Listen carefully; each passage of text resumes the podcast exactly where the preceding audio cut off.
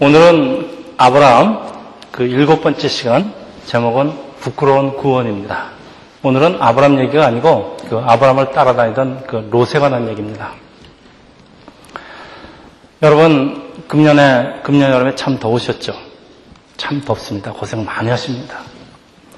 오늘 비가 좀 오긴 왔습니다만은 우리는 지금 아주 극심한 가뭄에 그 시달리고 있습니다. 풀들이 다 죽어가고 있고 저희 금년에 아마 여름에 잔디 깎아본 경험 기억이 없습니다. 그런가 하면은 우리 지구 반대편에 홍수로 인해서 그 파키스탄에 2천만 명의 이점이 났다고 합니다. 그리고 압록강이 범람했다는 소리는 제가 제가 생전 처음 들어봤습니다. 압록강이 범람을 했습니다. 여러분 왜 이렇게 이상 기후가 계속되고 있는지 아십니까? 저는 오늘 아침에 알았습니다. 오늘 아침에 뉴스를 들으니까 지금 지구 온난화가 계속되면서 우리 북반구에 있는 그 제트 기류가 제트 기류의 그 흐름에 블락킹이 생겼답니다. 그래서 고기압이 고기, 고기압이 머무는 데는 고기압만 계속 머무르고 있고 저기압이 머무르고 있는 데는 저기압만 계속 머무르고 있다. 그래서 우리 미국은 계속 가물고 있고 동남아시아는 계속 비가 오고 있는 것입니다.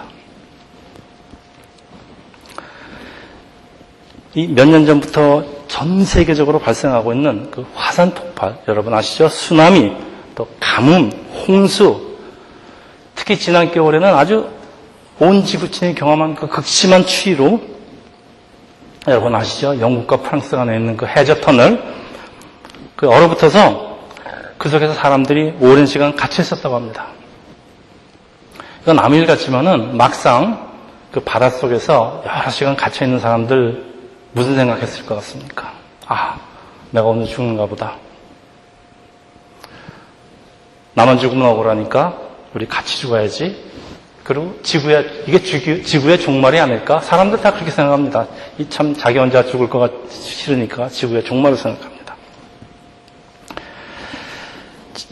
지구 온난화, 지구 온난화 하면은 저는 이 뉴저지의 이 추운 겨울이 조금은 따뜻해지는 것이 아닐까 그렇게 혼자 좀 착각을 하고 있었는데 막상 지난 겨울에 그 북극 지역의 그 온도가 올라가니까 북극을 둘러싸고 있는 그, 그 대기권 서클이 무너졌답니다. 그 녹아버려서 그 북극의 찬 공기가 남쪽으로 내려왔답니다. 그래서 그 결과는 그 제가 기대했던 것과는 정반대로 그 알라스카에서는 뭐 반팔을 입고 있고 우리는 더 추워지는 그 참그 기현상을 경험했습니다.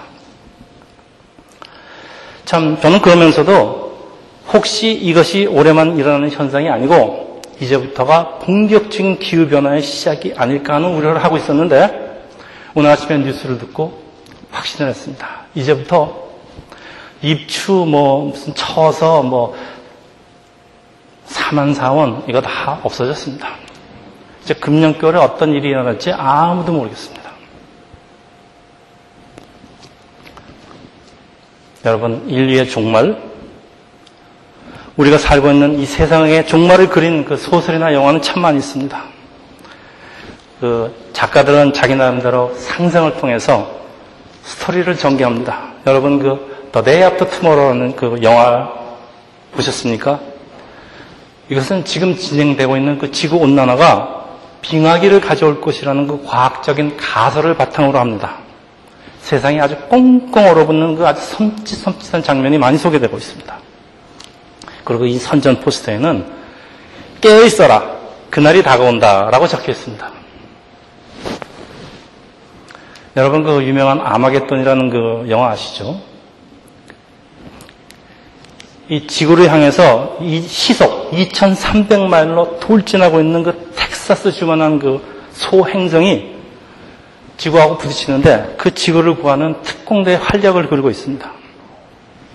이건 한 영화에 불과하지만은 사실 크고 작은 그, 그 많은 별들이 지구를 향해서 떨어져 왔고 그때마다 지구의 환경에는 아주 큰 변화가 있었습니다.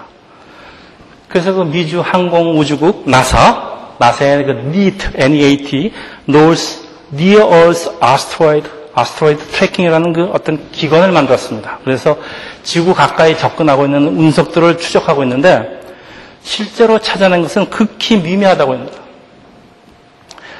문제는 우리도 모르는 그 혜성, 혜성이나 또 운석, asteroid가 돌연히 언제 어디서 나타날지 모른다는 것입니다.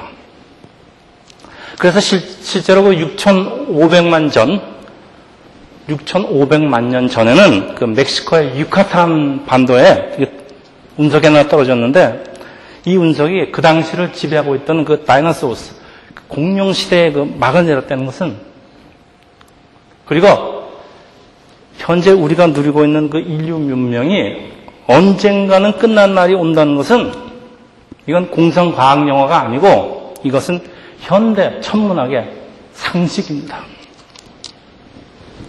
재미있는 것은 성경이 천문학이 발달하지 않았던 시대에 쓰여진 것인데 어떻게 이렇게 이처럼 정확하게 인류의 종말의 모습을 정확히 기록하고 있는지요. 베드로 후서 3장 10절 제가 읽습니다.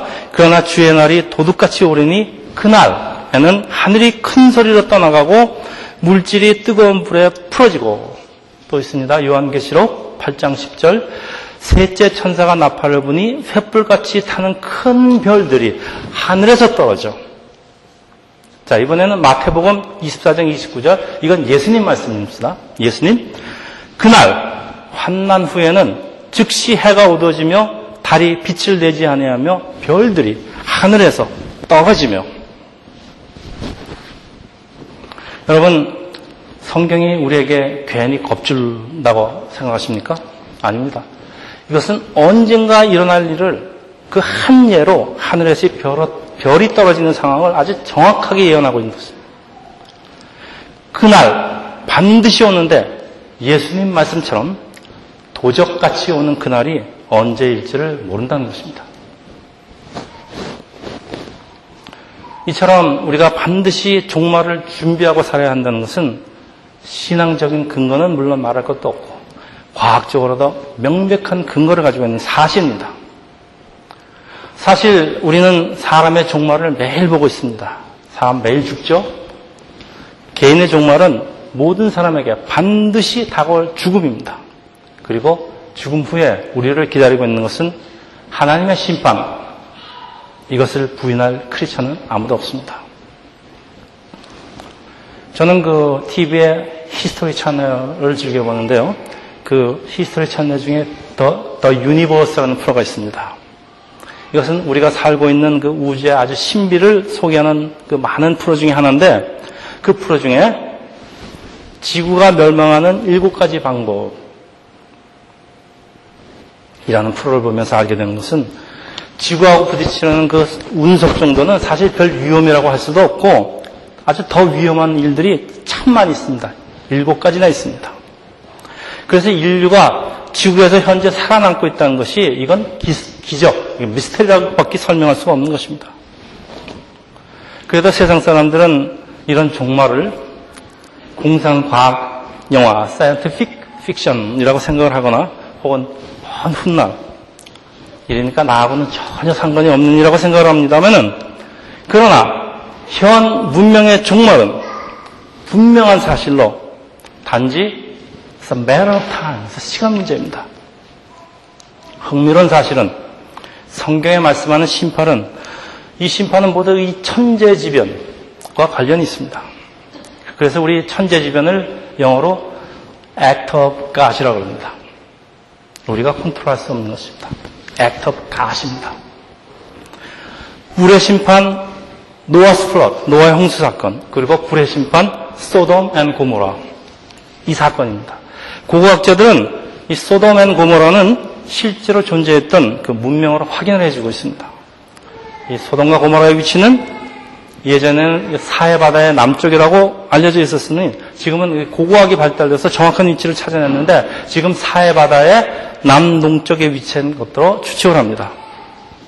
사해는 해발 해저 1300피트라고 합니다.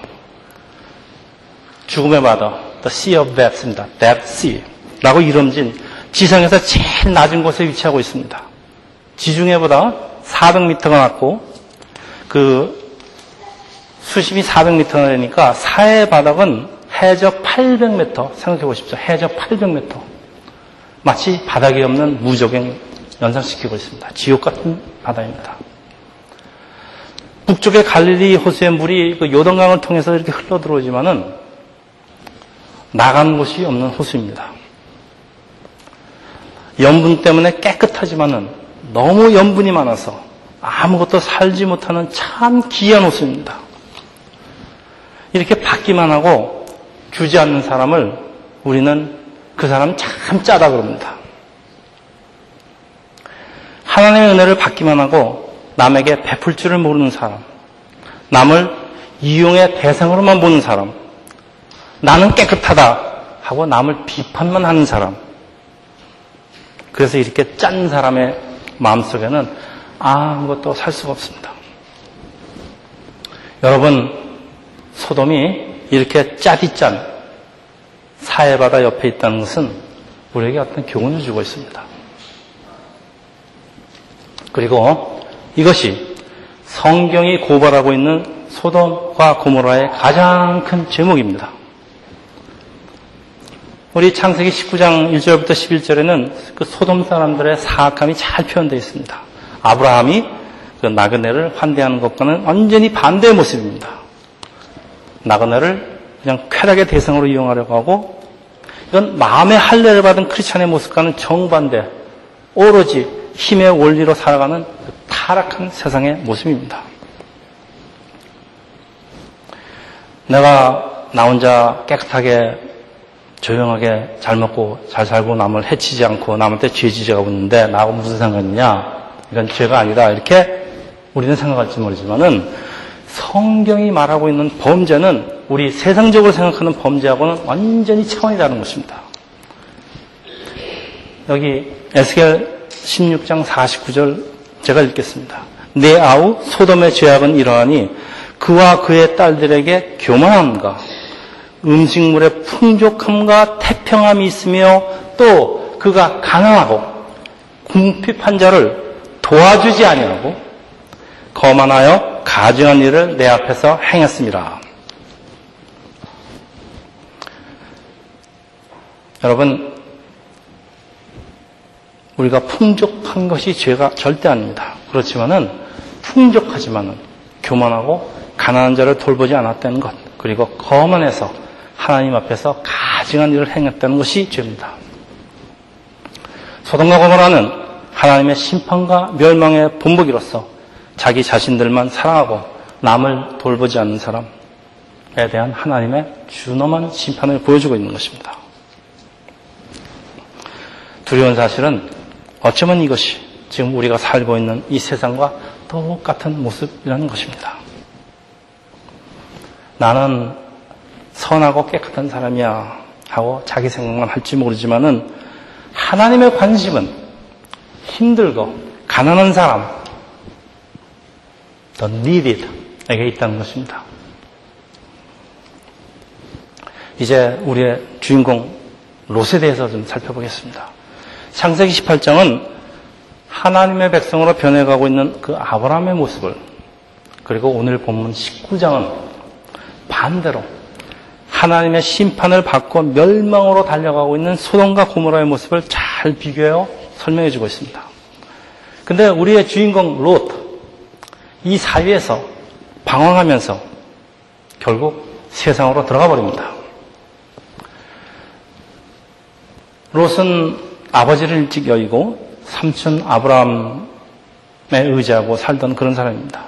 또 아브라함이 가나안을 향해서 하란 땅을 떠날 때 같이 동행한 그 믿음의 순례자입니다. 롯은 하나님의 백성으로 부르심을 받았지만 아브라함을 떠나서 다시 말하면 교회를 떠나서 슬금슬금 세상 쪽으로 가더니 마침내 세상에 폭 빠져버린 사람입니다. 안타까워, 안타까운 것은 아브라함처럼 하나님께 크게 쓰임을 받을 수 있었던 청년입니다만은 무참히 실패한 인생으로 끝이 나고 성경은 더 이상 롯의 행적을 다루고 있지 않는 것은 별 볼 일 없는 사람이란 말입니다. 우리 역시 롯을 비판할 자격이 있는 사람들은 아닌 것 우리 저도 알고 여러분도 압니다. 그런데 우리 그 사람 잘못을 구체적으로 따라보는 것은 그의 모습이 마치 교회와 세상에 한 발씩 디디고 필요에 따라서 세상으로 갔다가 필요에 따라서 교회를 갔다 하는 그 우리의 모습입니다. 여러분 이제 여기가 하나님의 법정이라고 가정을 하고 이제 검사의 준엄한 농고가 시작됩니다. 우리가 주얼이 주얼이 배심원이라고 생각을 하고 과연 그 검사의 논고에 동의하시는지 우리 같이 생각해보는 시간을 갖겠습니다.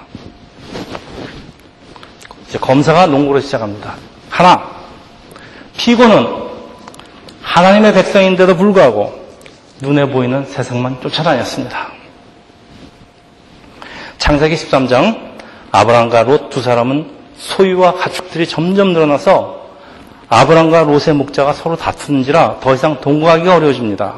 그래서 아브라함은 롯에게 선택권을 먼저 주고 떠나보냅니다. 우리 13장 10절에 보면 근데 롯은 아주 지극히 세상적인 선택을 합니다. 그가 아브라함과 헤어진 이유는 목축에 필요한 그 초장과 물이 모자라서인데 도대체 가축은 어쨌는지 알 수는 없지만은 도시에서 슬슬 방황하더니 슬금슬금 죄악의 도시 소돔으로 가까이 가더니 드디어 소돔으로 들어가 버립니다. 누구든지 단번에 죄로 들어가는 사람들은 사실 별로 없습니다. 한 걸음씩, 한 걸음씩 살살 눈치 보다가 죄의 발을 들이기 시작하면서 어느 날 모르게 자기도 모르게 죄에게 끌려 들어가 버립니다.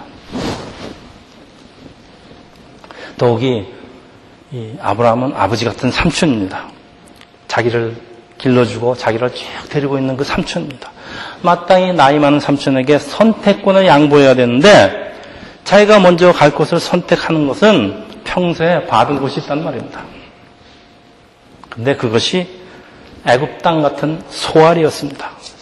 애굽 땅. 애굽은 성경에서 세상을 상징하는 것 다 아시죠? 롯은 아브라함과 같이 있었어도 다시 말씀드리면은 그의 몸은 비록 교회에 출석은 하고 있었지만은 마음은 콩밭에 가 있었단 말입니다. 여러분 콩밭이란 말 아십니까? 딴 데 가 있었단 말입니다. 도시가 주는 이 향락 문화에 관심이 많았던 얘기입니다. 예전에 살았던 그 풍요한 도시 우루 그리고 하란을 잊지 못했다는 말씀입니다. 우리가 여기서 얻을 수 있는 교훈은 여러분의 직장도 사업장도 거주지도 신앙생활에 방해가 될 수 있는 것은 유혹을 받을 만한 환경은 애당초 애당초 멀리하고 살아야 한다는 것입니다. 왜냐? 사람에게는 사람의 힘으로 감당하기 어려운 그 아주 죄성이 있기 때문입니다. 잠시 여담하겠습니다. 우리 둘째, 둘째 애가 났는데, 우리 첫째 애가, 우리 니꼬가 세 살인데, 그렇게 질투를 한답니다. 그 질투하고 그 자기 동생을 그냥 꼬집고, 자기 엄마를 못 살게 군다 그럽니다. 둘째, 피고는 하나님을 의지 않고 세상적인 방면으로, 세상적인 방법으로 당면한 문제를 처리합니다. 19장 1절, 그 나그네를 환대하는 그 롯의 모습은 아브라함과 별 차이가 없을 정도로 보입니다. 그러나 5절에 보면은 소돔 사람들이 그 나그네를 달라고 그럴 적에 홀로 밖으로 나가서 뒤로 문을 닫고 참 그런 모습은 정말 용감해 보이까지 합니다. 참 멋있습니다. 그러나 8절 보면요. 나그네 대신에 자기 딸들을 내어주겠으니까 내 딸들 마음대로 하라는 이런 말은 지금까지의 그 롯의 훌륭함을 순식간에 그 추락시켜 버립니다. 아무리 절대적인 고난을 가진 그 가부장 제도 하에서 아버지라도 이것이 아버지 가르치십니까? 성경은 얘기하고 있지 않지만 딸들은 아버지에 대해서 아마 큰 배신감을 느꼈을 것입니다. 도대체 도대체 무슨 아버지가 이러냐? 근데 도대체 이런 해괴한 생각은 도대체 어디서 나왔을까요? 어디서 배웠겠습니까? 아마도 소돔 사람들이 흔히 행하던 짓이겠지만은 한 가지 악을 막기 위해서 또 다른 악을 행하겠다는 것입니다. 우리는 분명히 알고 사시기 바랍니다. 아무리 제가 계속 거듭 감정합니다. 목적이 좋다고 하여도 나쁜 수단은 좋은 목적을 절대 합리화시킬 수 없습니다. 많은 사람들이, 많은 교회들이, 많은 크리스찬들이 이것을 착각하고 있습니다. 목적, 목적을 위해서 수단은 좀 나빠도 된다고 생각합니다. 그렇지 않습니다. 선한 방법으로 최선을 다하고 그 결과는 우리 하나님께 맡기는 것이 올바른 방법입니다. 셋째, 피고는 이 위급한 순간에도 하나님의 인도하심에 주저하면서 세상의 미련을 버리지 못하였습니다. 우리 15절 천사들이 막 재촉을 합니다. 천사들이 롯을 반드시 구해갖고 나오라는 하나님의 명령을 받았습니다. 롯은 미련을 버리지 못하고 꿈을 거립니다. 결국 천사가 롯의 손을 잡고 성 밖으로 그냥 끌어내립니다. 그리고 천사들은 산으로 갈 것을 명하나 롯은 소알, 그 소알이라는 도시를 고집합니다. 아직 정신 차리려면 한참 멀었습니다. 그리고 26절 롯의 아내는 미련을 버리지 못하고 뒤를 계속 돌아봅니다. 그러다가 어떻게 됐습니까? 소금 기둥이 됩니다. 도대체 소돔에다 무슨 꿀단지를 묻어놓고 왔습니까? 무슨 미련이 이렇게 많았겠습니까? 뭐 뻔합니다. 소돔 사람이 즐기던 그 풍요함, 그 풍족함, 쾌락, 그리고 아마도 많은 재산이 있었을 것입니다. 그 많았던 가축들 다 팔아서 그 소돔에 있는 그 부동산, 증권, 향락산업에 다 투자를 하지 않았을까 하는 제 생각이 듭니다. 넷째, 피고는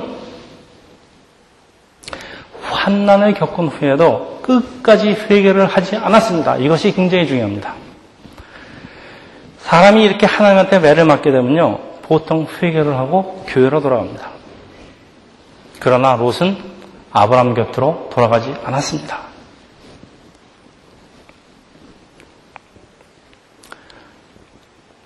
졸지에 재산을 다 없애고 아내까지 소금 기둥이 되어버리고 동굴로 들어왔으니까 술이 있다면 왜 마시고 싶지 않았겠습니까?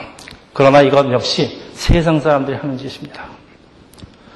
사람은 잘못을 저지를 수 있습니다. 사람은 잘못을 저지르게 되어 있습니다. 그러나 세상 사람들이 하고 다른 것은 하나님의 백성들은 그 회, 개를 하고 산다는 것이죠. 그런데 롯은 회개는커녕 그 와중에서 술은 어디서 구했습니까? 참 신기합니다. 그 와중에 술은 어디서 구했어요? 결국 두고두고 하나님의 백성 이스라엘을 괴롭히는 그 모압, 암몬이라는 그 두 종족의 조상이 됩니다. 이거 회개하는 모습 아닙니다. 그렇죠? 다르게 해석한 사람도 있는지 모르지만 저는 이거 회개하는 모습 아닙니다.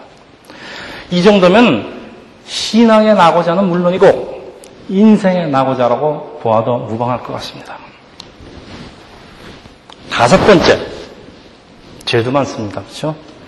피고는 자녀를 세상에다 방치하고 하나님의 백성으로 교육하지 못했습니다.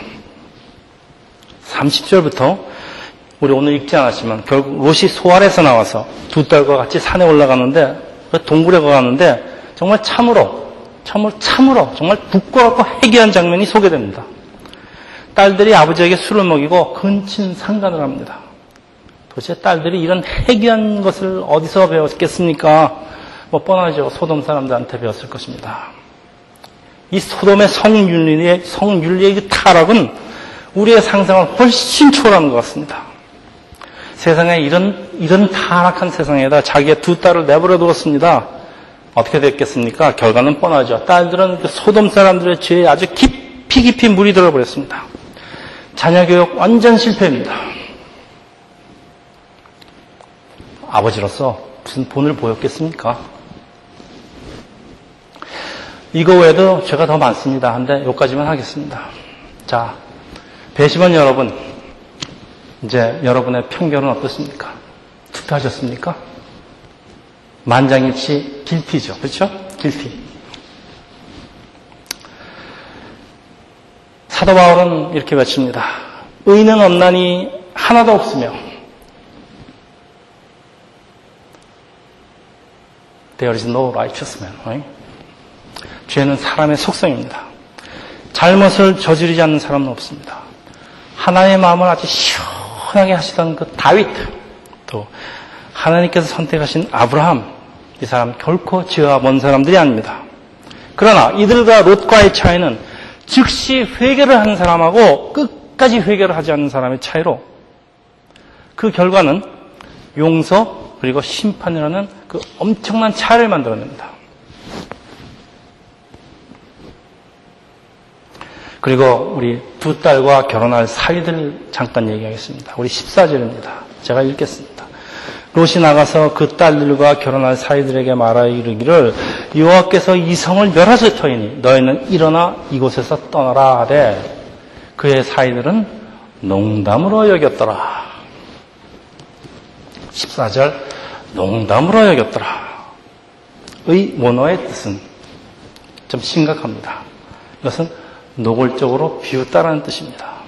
이것은 남의 말을 농담하는 정도로 가볍게 듣는 것이 아니고 공공연하게 멸시하고 비웃는 것을 말합니다.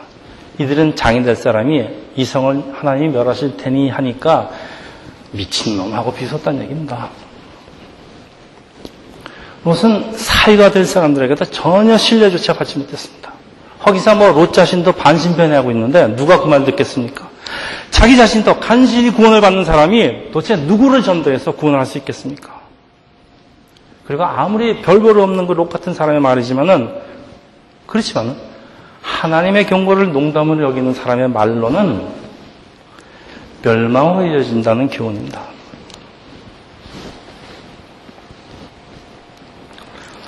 소돔과 고모라 이야기는 자기 자신들만 사랑하고 남을 자기의 쾌락을 위한 이용물 정도 자기의 출세와 자기의 성공을 위한 그 이용물 정도로 생각하는 사람들한테 주는 경고입니다. 소돔과 고모라가 나하고는 전혀 상관이 없는 어떤 전설의 이야기라고 간지하고 살아가는 분도 있겠지만은 그러나 성경은 이것이 반드시 우리의 이야기, 이것이 우리의 이야기입니다. 우리 나의 얘기라고 상기시켜 주는 것입니다. 소돔과 고모라는 비록 작은 도시지만 앞으로 일어날 그 전 총체적인 심판을 예고합니다. 소돔성에서 하늘에서 불이 떨어졌습니다. 불이 비같이 떨어졌다고 합니다. 우리는 성령님의 인도로 구원을 받고 세상에서부터 교회로 나왔습니다. 그러나 비록 우리가 교회에 있다 해도 세상을 뒤돌아본다고 하면은 우리 역시 소금 기둥이 된 롯의 아내와 다를 것이 없습니다. 이건 신화가 아닙니다. 롯의 가족, 그 누구도 구원받은 것에 대한 어떤 감사도 그리고 회개도 없었습니다. 그리고 구원받은 하나님의 백성으로 새로운 삶을 살아보겠다는 어떤 그러한 모습은 전혀 보이지 않습니다. 우리 구원받은 사람은 교회와 세상에 두 발을 동시에 디디고 있을 수는 없습니다. 한 사람이 하나님과 세상 두 주인을 섬길 수가 없습니다. 멸망의 성에서 빠져나와도 세상의 가치관을 버리지 못하면 우리 역시 롯의 두 딸과는 다를 것이 없습니다. 이제 마지막으로 29절입니다. 하나님이 롯을 거주하는 성을 엎으실 때 아브라함을 생각하사 롯을 그 엎으시는 중에서 내 보내셨더라. 오늘 본문은 만일 아브라함의 간청이 없었다면 롯은 구원을 받지 못했을 것을 암시합니다. 롯은 구원을 받긴 받았습니다. 그러나 정말 참 부끄러운 거입니다. What a shame. 하나님의 부르심을 받은 백성인데도 불구하고 세상에 파묻혀 살던 사람입니다. 자기 가족, 사위들 구원을 위해서 아무것도 할 수 없었던 그러나 재산은 많았습니다. 그러나 영적으로 아주 문역한 가장입니다. 우리는 오직 예수를 믿는 믿음으로 구원을 받지만은 그래도 많은 사람을 우리 구원으로 인도하다가 영광스러운 구원의 그 조상되는 그 아브라함 같은 사람이 있는가 하면은 세상을 쫓아다니다가 자기만 간신히 구원받는 이런 부끄러운 구원도 있습니다. salvation but very much shameful. 그것도 간신히 그 자기 아브람 덕분에 오늘 여러분의 모습 어떻습니까? 교회 출석은 하지만은 세상에다 영향을 주지 못하고 오히려 세상 속에 파묻혀 살고 있지 않습니까? 그렇다면은 여러분 구원은 받습니다. 그러나 참 부끄러운 구원입니다. 그리고 29절 말씀은 우리에게 소망을 줍니다. 하나님의 백성이 되기에 부족하지만 부족하기만 한 나 여러분들입니다. 그러나 예수 때문에 나를 구원하시듯 우리 주위에 아무리 복음을 전해도 아무리 전도를 해도 절대 듣지 않는 나의 사랑하는 부모, 자식, 형제 그리고 나의 사랑하는 친구들 많이 있습니다. 아무리 전도해도 도대체 들을 생각을 하지 않습니다. 그러나 아브라함을 생각해서 롯을 구원하시듯 그들의 죽음 직전이라도 그들의 멸망 직전이라도 하나님께서 나를 보셔서 내 얼굴을 보셔서 나를 생각하셔서 그들을 구원하실 수도 있다는 소망을 주기 때문입니다. 그래서 우리는 끝까지 기도해야 됩니다. 그리고 아무리 부끄러운 구원이라도 구원을 받는 것과 우리 못 받는 것의 차이는 천국 and 지옥이라는 엄청난 것이기 때문입니다. 여러분 포기하지 마십시오. 아무리 부끄러운 구원이라도 구원은 구원입니다.